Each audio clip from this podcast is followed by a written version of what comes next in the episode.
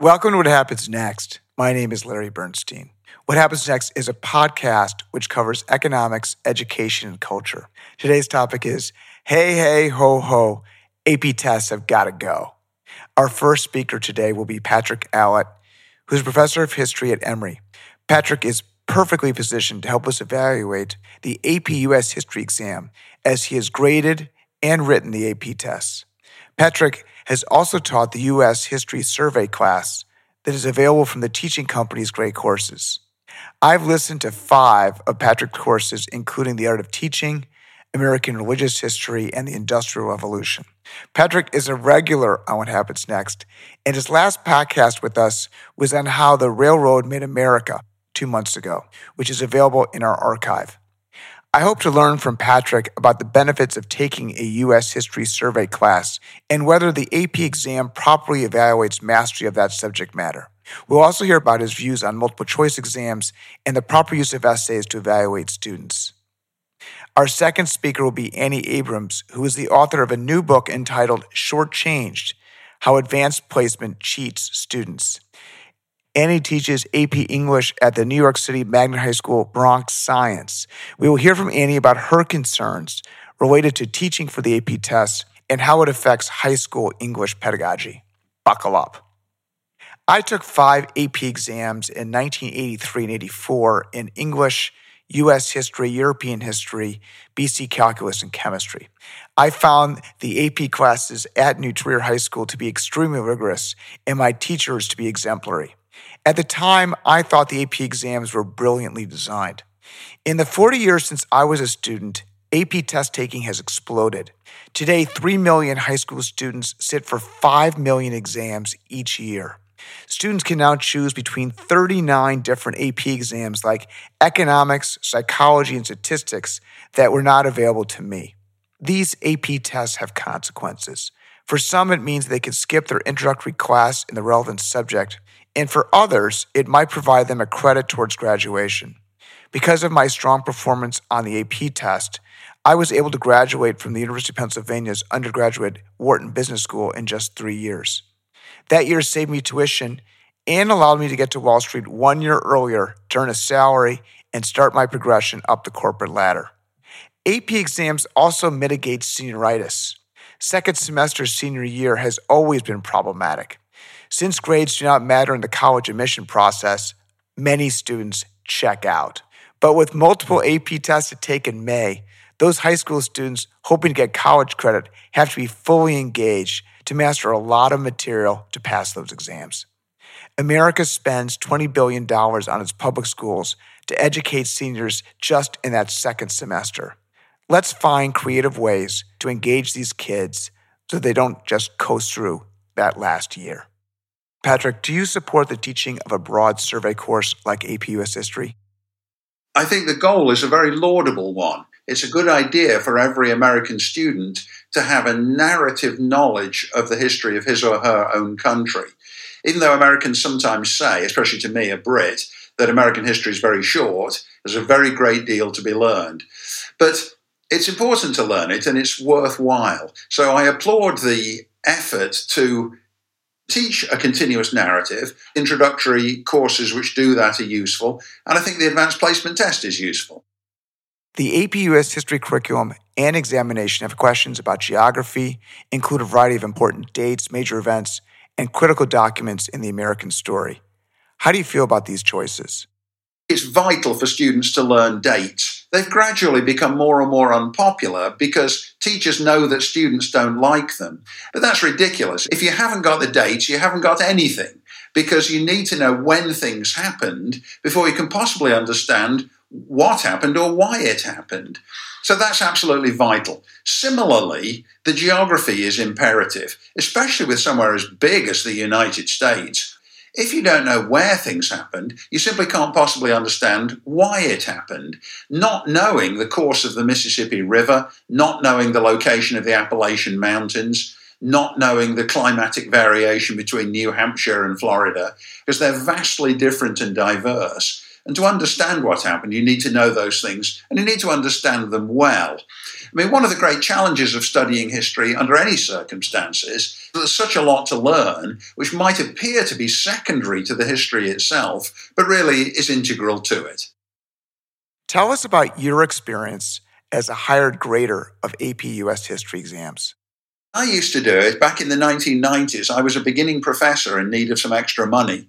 And every early summer, large numbers of us would go to Trinity University in San Antonio. And the graders were partly high school teachers who'd actually been teaching the course, partly advanced graduate students, and partly beginning professors. We sat in rooms of about eight people and graded either the document based question or the free answer essay question all day long. It was monotonous work. But on the other hand, interesting because it gave us a chance to see how students in large numbers had set about attempting to do it. I remember being very struck by the extremely common misconceptions. I think the teachers must have shared them because they diligently passed them on to the students who then regurgitated them on the test. I mean, for example, the idea that it was the sinking of the Lusitania which brought the United States into World War One. Time after time, I read that this is what happened, to which the answer is the sinking of the Lusitania took place in the spring of 1915. The Americans entered the war in the spring of 1917. So, two years' worth of something else must have happened in the meantime to explain this. That's an example of inadequate attention to the chronology. I also remember that occasionally there were various experiments where states required every graduating high school student to take AP US history, with the result that vast numbers of them were certain to fail because it was simply far too difficult for most seniors to be able to do it. So the easiest exams were those you could read in two or three minutes because the students had written almost nothing because they knew almost nothing and just simply hadn't been able to do it. AP is most worthwhile among the most gifted 20% of every high school class where they really can already do college level work as 11th and 12th graders with hard work. They really can learn the material that they'd otherwise do during the college intro class. What do you think of the multiple choice questions on the AP US history exam?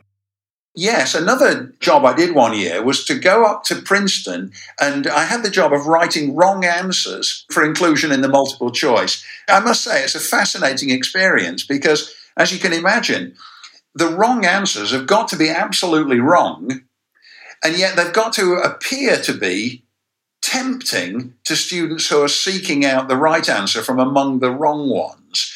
So it's got to allude to the right answer while definitely being wrong. And we then went through an extremely rigorous process of making sure that there was no doubt that they really were wrong. But I do have a general gripe about multiple choice, which I'd like to seize the opportunity to pass on to you while I'm on air with you, Larry.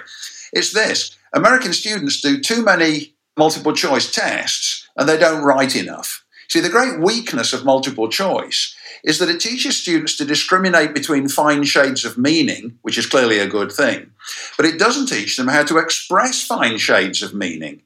Unfortunately, nearly all American students, including some of the most gifted ones, the kind who I meet in my classes, are inexperienced writers, whereas they're very familiar with multiple choice and can do a great job with it. It certainly has its uses, and I understand the temptation because they can be graded by machines.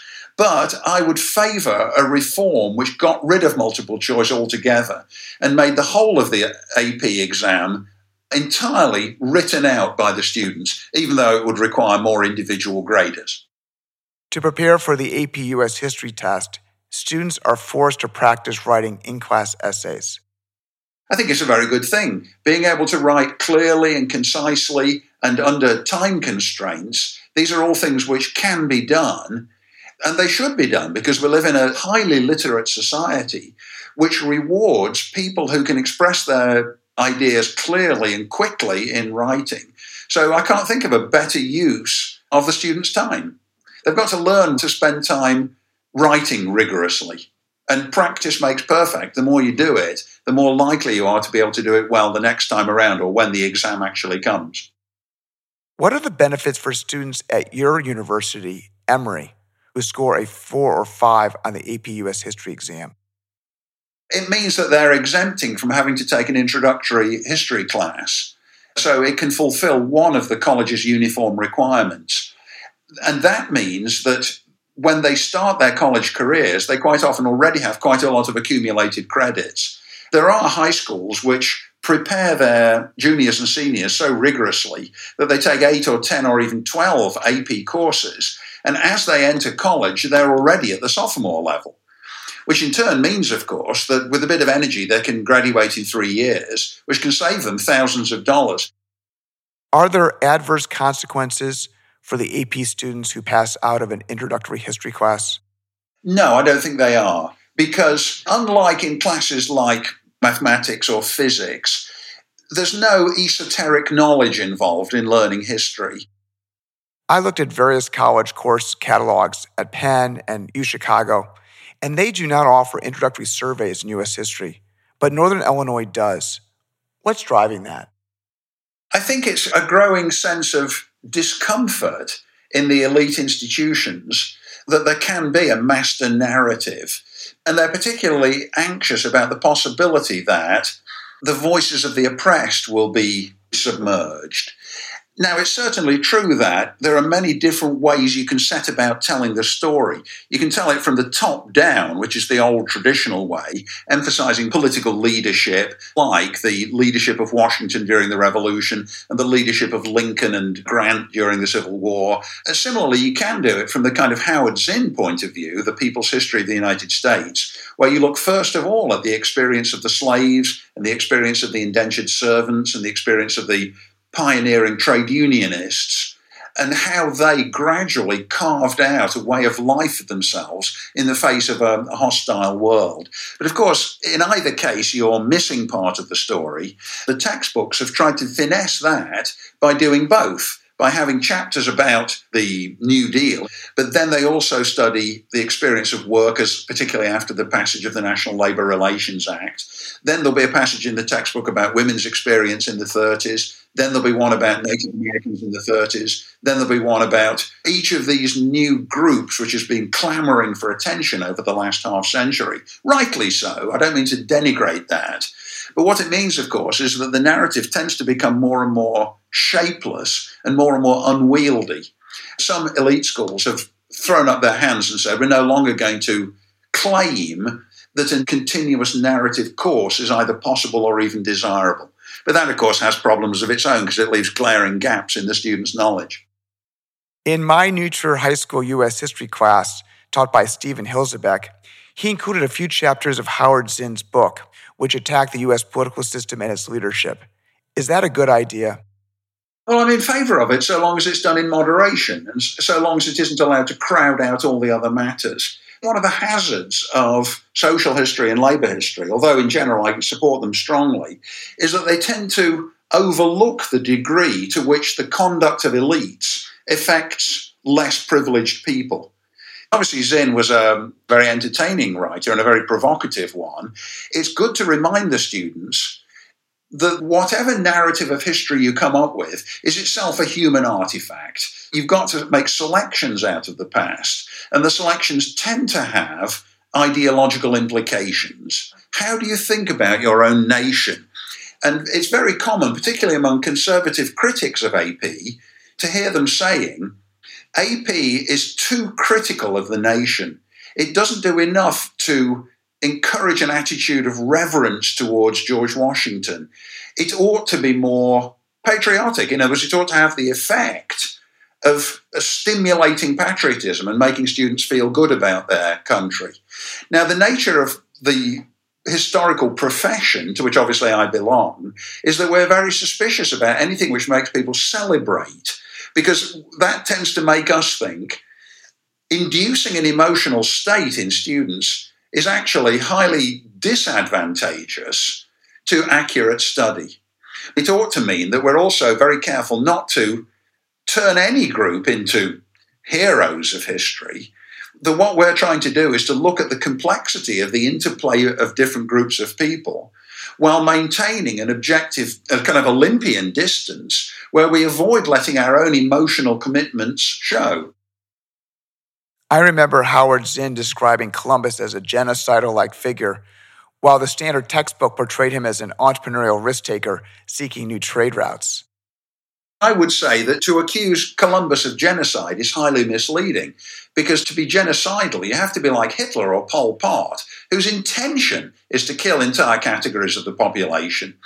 On the other hand, it's true that Columbus's arrival and the arrival of the conquistadors with the horrible range of pathogens they brought with them really did have exterminating consequences for the Native Americans, even though those were consequences that the Spaniards had not foreseen. But I do think that the intention is a very important distinction. It's certainly necessary for students to understand just how ghastly the consequences of Europeans' arrival was for Native Americans. I think it's inescapable that Columbus has to be seen as a very paradoxical kind of hero, even if his intentions weren't villainous. And incidentally, it's much easier to say of Cortez and Pizarro. I mean, if you're going to level allegations of genocide against anyone, it should be against Cortez and Pizarro, who were willing to kill entire categories of the population that opposed them. The AP US history exam includes an essay question that requires the analysis of a number of historical documents that are provided. What do you think of this DBQ essay requirement? I like it very much. I think the document based question is one of the very best things. Certainly, grading them, it was easier to work out who were the very best students. Because a good student would already have quite a lot of knowledge of the era and would be able to use that as a framework and then get additional information out of the documents to enrich the answer that they gave. And the examiners are careful to provide different kinds of documents. There'll often be a map, a picture, or a cartoon, sometimes the lyrics of a song that was written later. And good students are adept at showing how all these things can be brought together. The DBQ is the apogee of AP. I took the US History AP test 40 years ago. At the time, as a 16 year old, I was hugely impressed by the exam. I thought it was the most thorough and finest test that I'd ever taken. As a professional historian, what do you think of it? I think it's very high. As I mentioned, I've seen a little bit behind the scenes, and I know the care that's put into the phrasing of every single bit of it. That the multiple choice questions, even though I deplore them in general, I admit that they're excellent questions of their kind.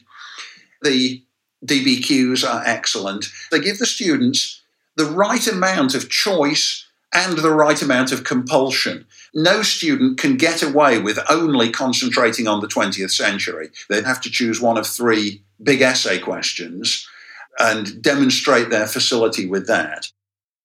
In my junior high and high school survey history classes, we always seem to run out of time and then miss the last 25 years. Is that common?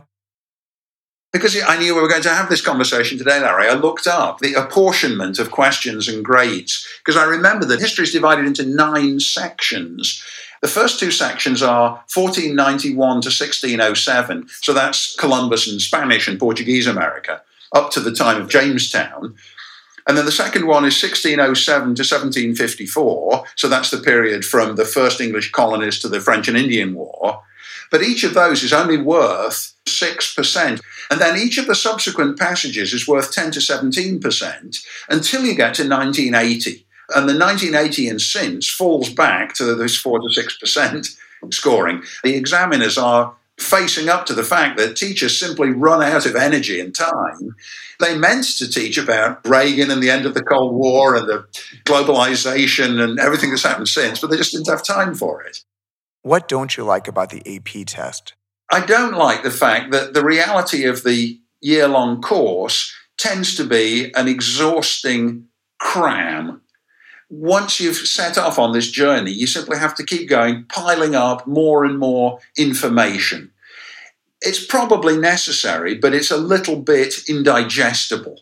I mean, it feels like being sat down every night to eat more food than you really want.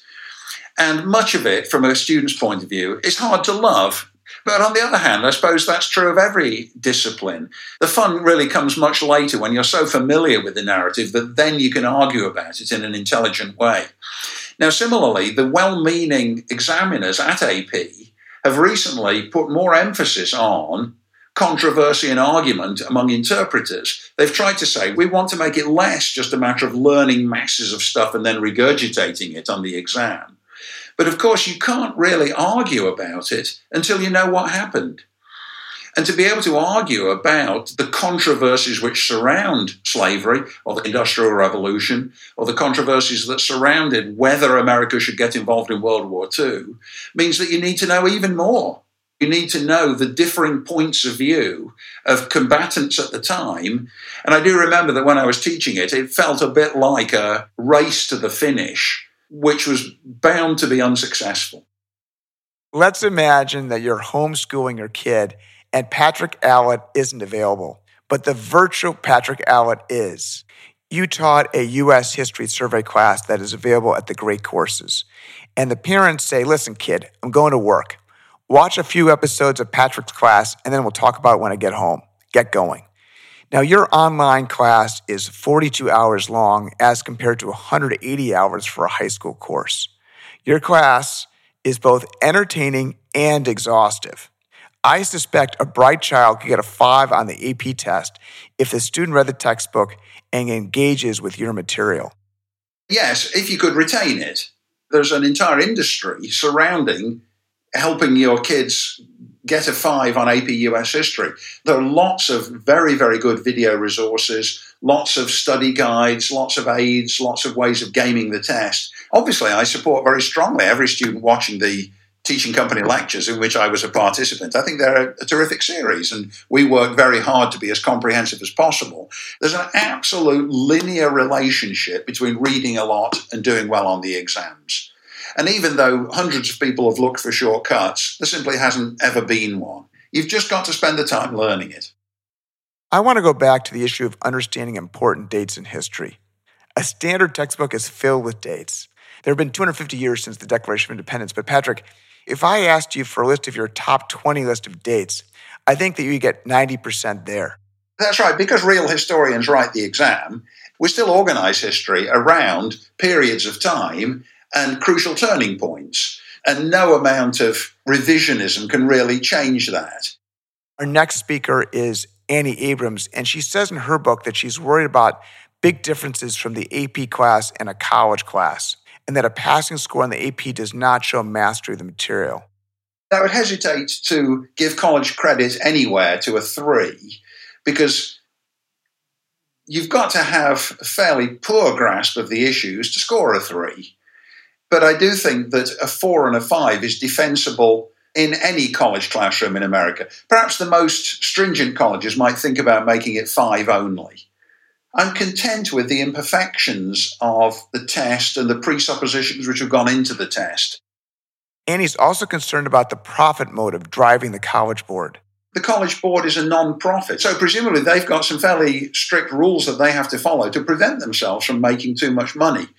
They want to be solvent and they certainly want to be prestigious. So I think their principal concern is to make sure that their exams continue to be held in high repute.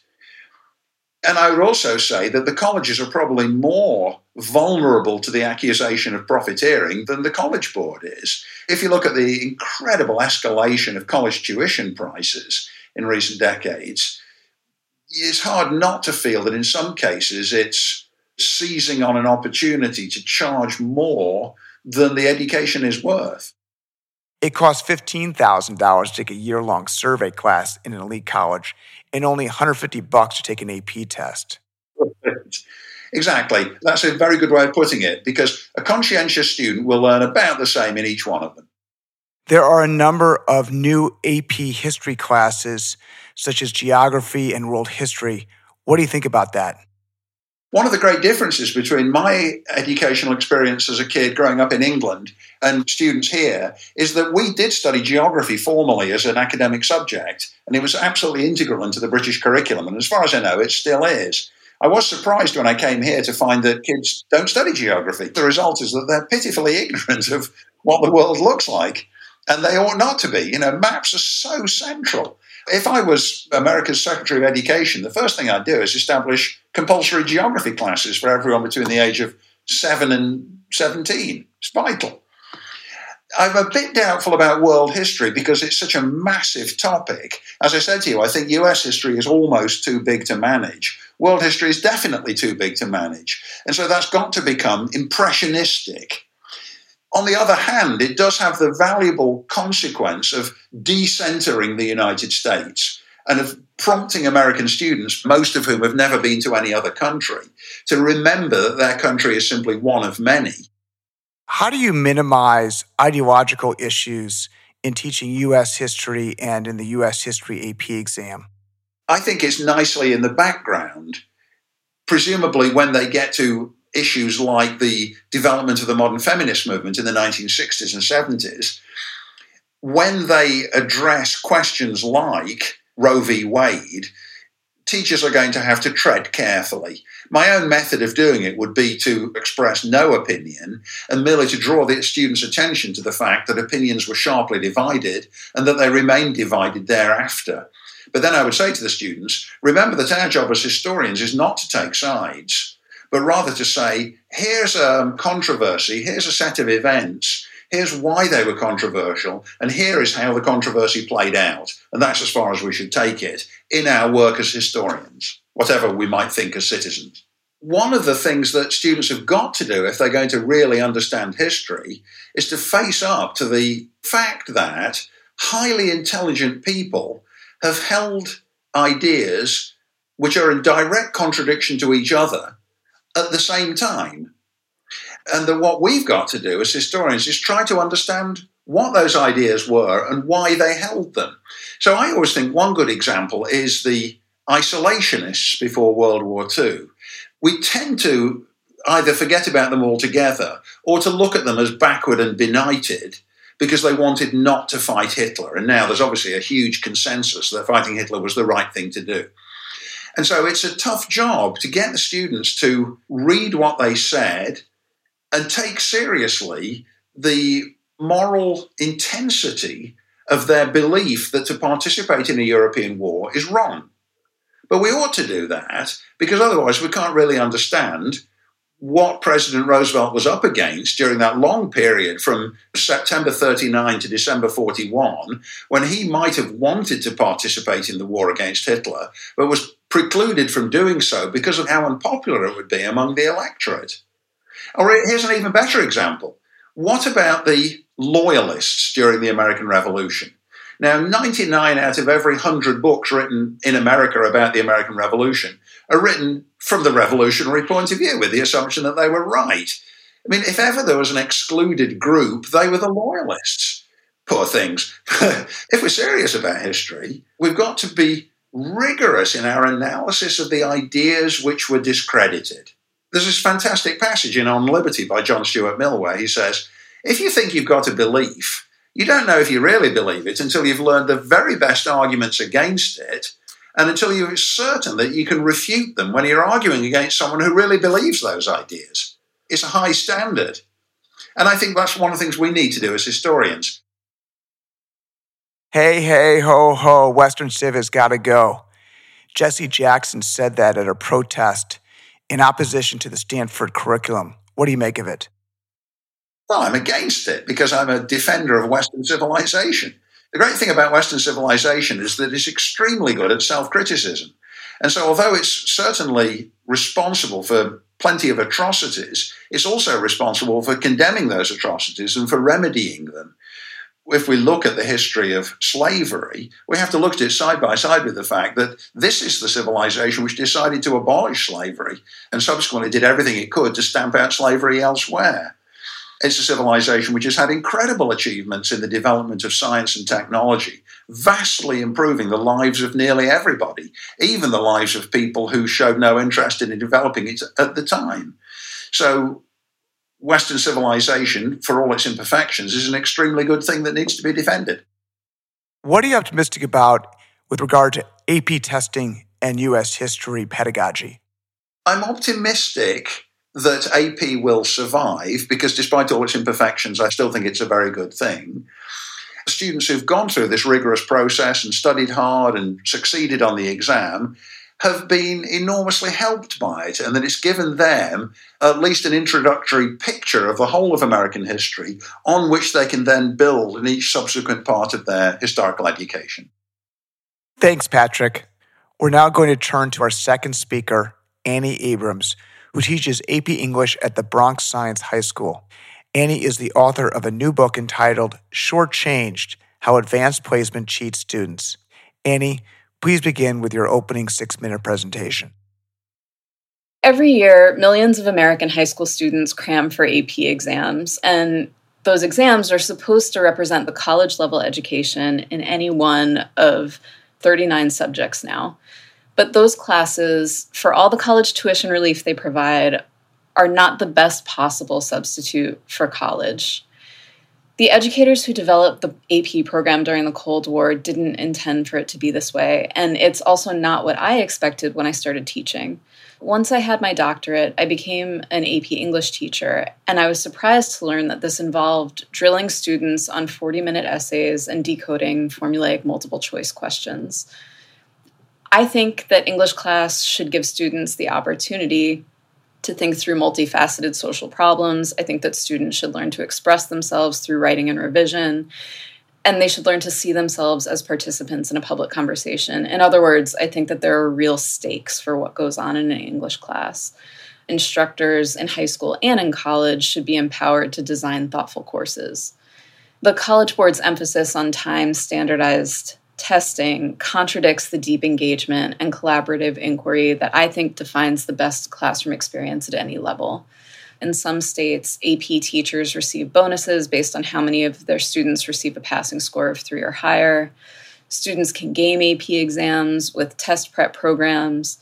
And there's a lot of incentive to do this because with high enough AP scores, college tuition can be reduced. And then for institutions, AP exam scores are sometimes tied to rankings, and for administrators, sometimes they're even tied to bonuses. All of this sends the message to everybody involved that the point of education is high test scores.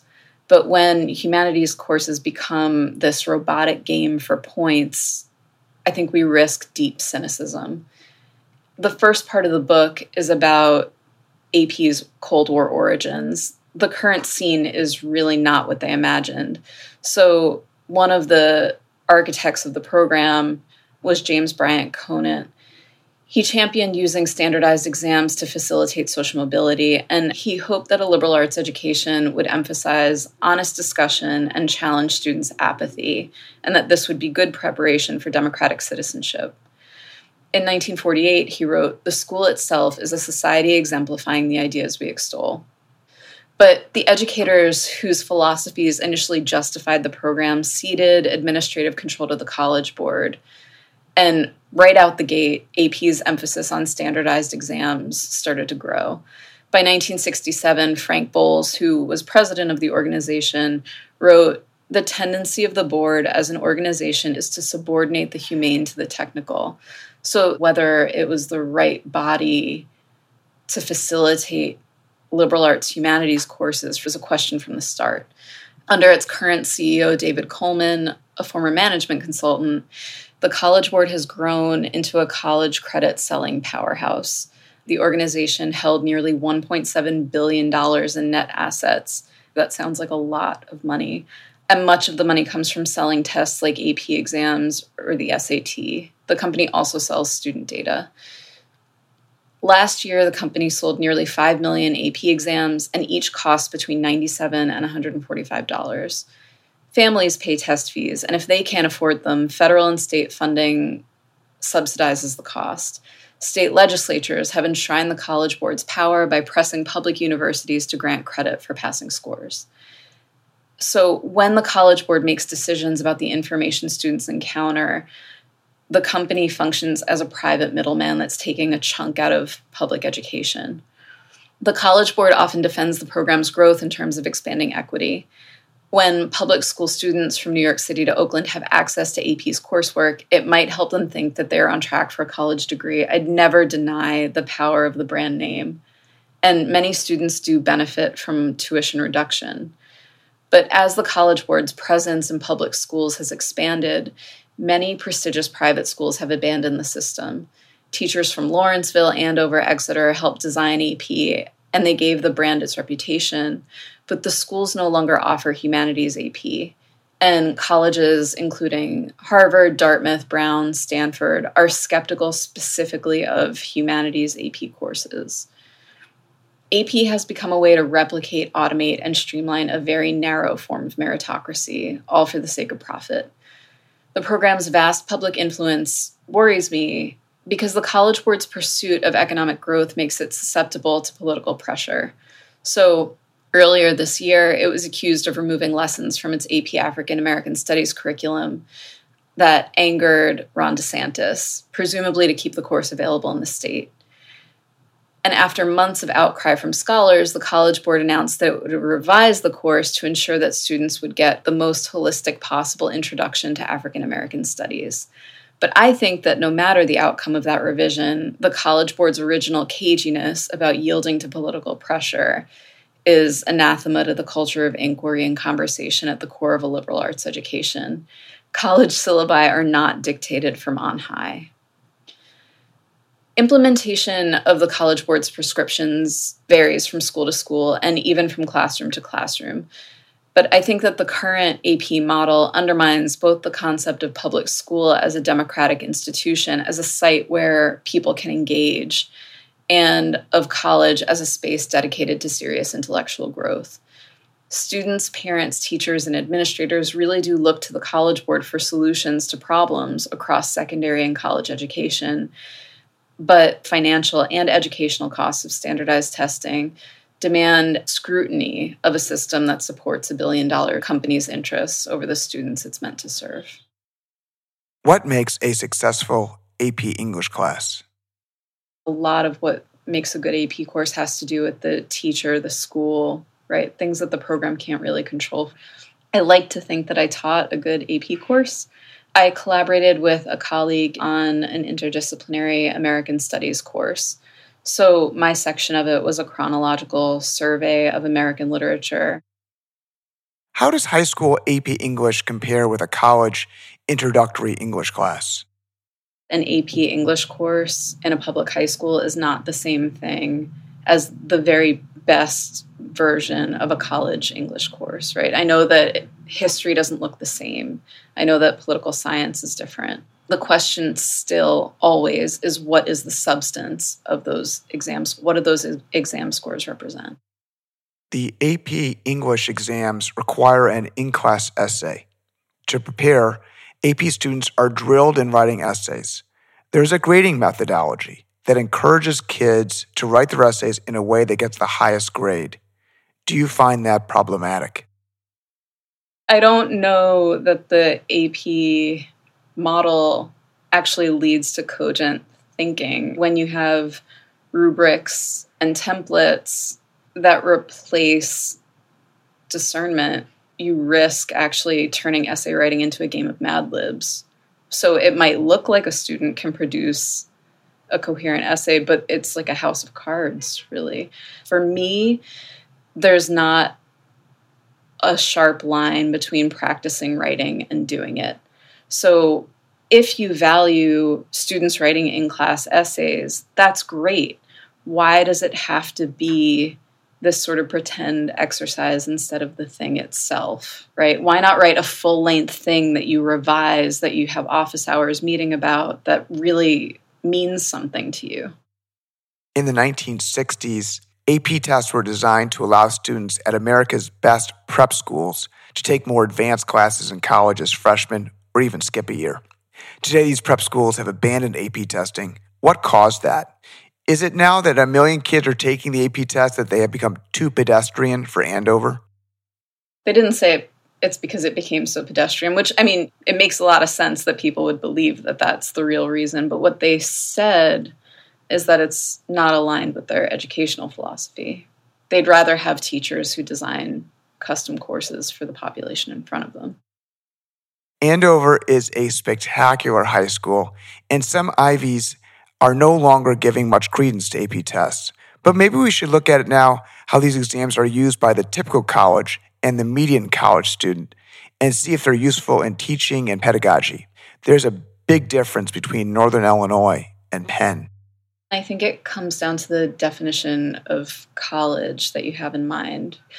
Another way to think about it is having an expert in the classroom who has a degree of academic freedom to model intellectual habits for students. And those things are not incompatible. You can have a survey with an expert who models intellectual freedom. That's the difference between what you were saying about Northern Illinois' acceptance of AP and what's going on at Penn. It's all based on research. And that freedom of inquiry, I think, is a really important habit. And one of my concerns is diminished space for other approaches. In the movie Stand and Deliver, it tells the story of James Escalante, who teaches immigrant kids in LA to pass the calculus AP test. The administration says it can't be done, and against all odds, the minority students learn the material and pass the test. The achievement is not inflated grades from an unknown high school, but real quantifiable performance. It shocks the College Board, who think it must be fraud, and the kids have to retake the test. Standards matter. Success and verifiable achievement are powerful. This is a long standing question. How do you demonstrate a level of excellence, and to whom are you demonstrating it? What's the point of demonstrating it? those are all, I think, really important questions. And I wish that more academics were weighing in about AP. Because again, the current point of AP is to replace college level courses. So, demonstrating excellence in high school is that the same thing as earning a college credit? I'm unconvinced. One problem with senior year in high school is senioritis kids check out during the second semester because it doesn't influence where they get admitted to college. But the AP test preparation requires academic diligence in that second semester. I remember being all in for my five AP classes.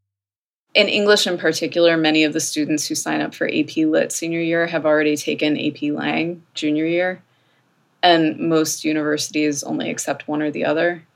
So, that incentive that you're talking about you teach at Bronx Science, which is one of the top magnet schools in New York City, and many of your students are geniuses. I'm much more concerned about motivating the median college student than the top 0.1%. Changing topics, do you think it's a good idea to pay teachers bonuses depending on the number of students getting passing scores on the AP tests? I understand the arguments. I'm glad that I wasn't in a system like that. I think that there are students who work really hard and do everything within their power to improve as readers and writers. I'm talking specifically about English and who wind up with ones or twos. And I don't think that their teachers should hold that against them or have any reason to hold that against them. It's really important to have great teachers. Do those bonuses turn teachers who would not otherwise care into great teachers? I don't know. I think also in schools where there are AP and non AP offerings, I think automatically prioritizing teachers who teach AP. It's a strange dynamic to navigate. What do you teach in your AP English class at Bronx Science that gets lost on the AP exam? For me to teach students that Ralph Ellison really cared a lot about Emerson, Henry James, he cared a lot about Frederick Douglass, right? that's a form of knowledge that's worth knowing about for its own sake, even if it doesn't show up on the AP exam at the end of the course. It can be hard to convey that. It's sort of like a weird competition between what the class is about. Is it about preparing for this test or is it about learning? And I don't think that those are necessarily incompatible goals, but it's a little uneasy. Why is preparing for the AP test potentially incompatible with learning?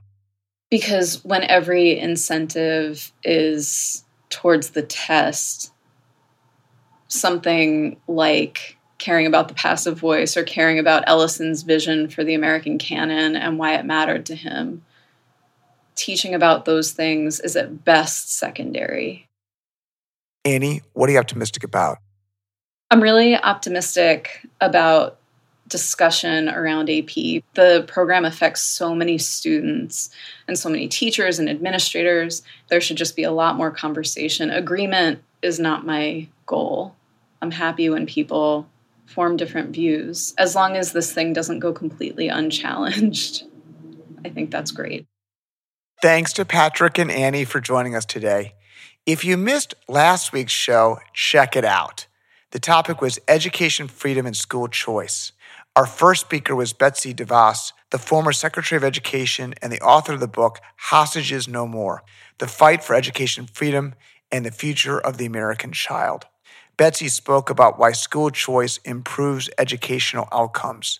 She also discussed how COVID changed the relationship between parents and schools, and how some students might benefit from vocational training instead of a college track curriculum. Our second speaker was my buddy Darren Schwartz, who is the What Happens Next movie critic. We discussed three films the documentary Waiting for Superman, which is about the success of charter schools.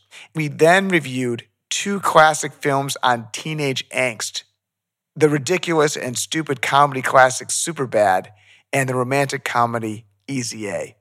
I now want to make a plug for next week's show that will be about the U.S. Supreme Court decisions decided this term. The session will include Renee Flaherty, who is the attorney who successfully argued the case of Jackson versus Raffensperger in the court. This is a case about the limits of state authority to regulate professions. Jackson teaches breastfeeding management, and the state requires that she achieve certain minimum education requirements that would prevent her from doing her chosen profession, which is counseling lactation care.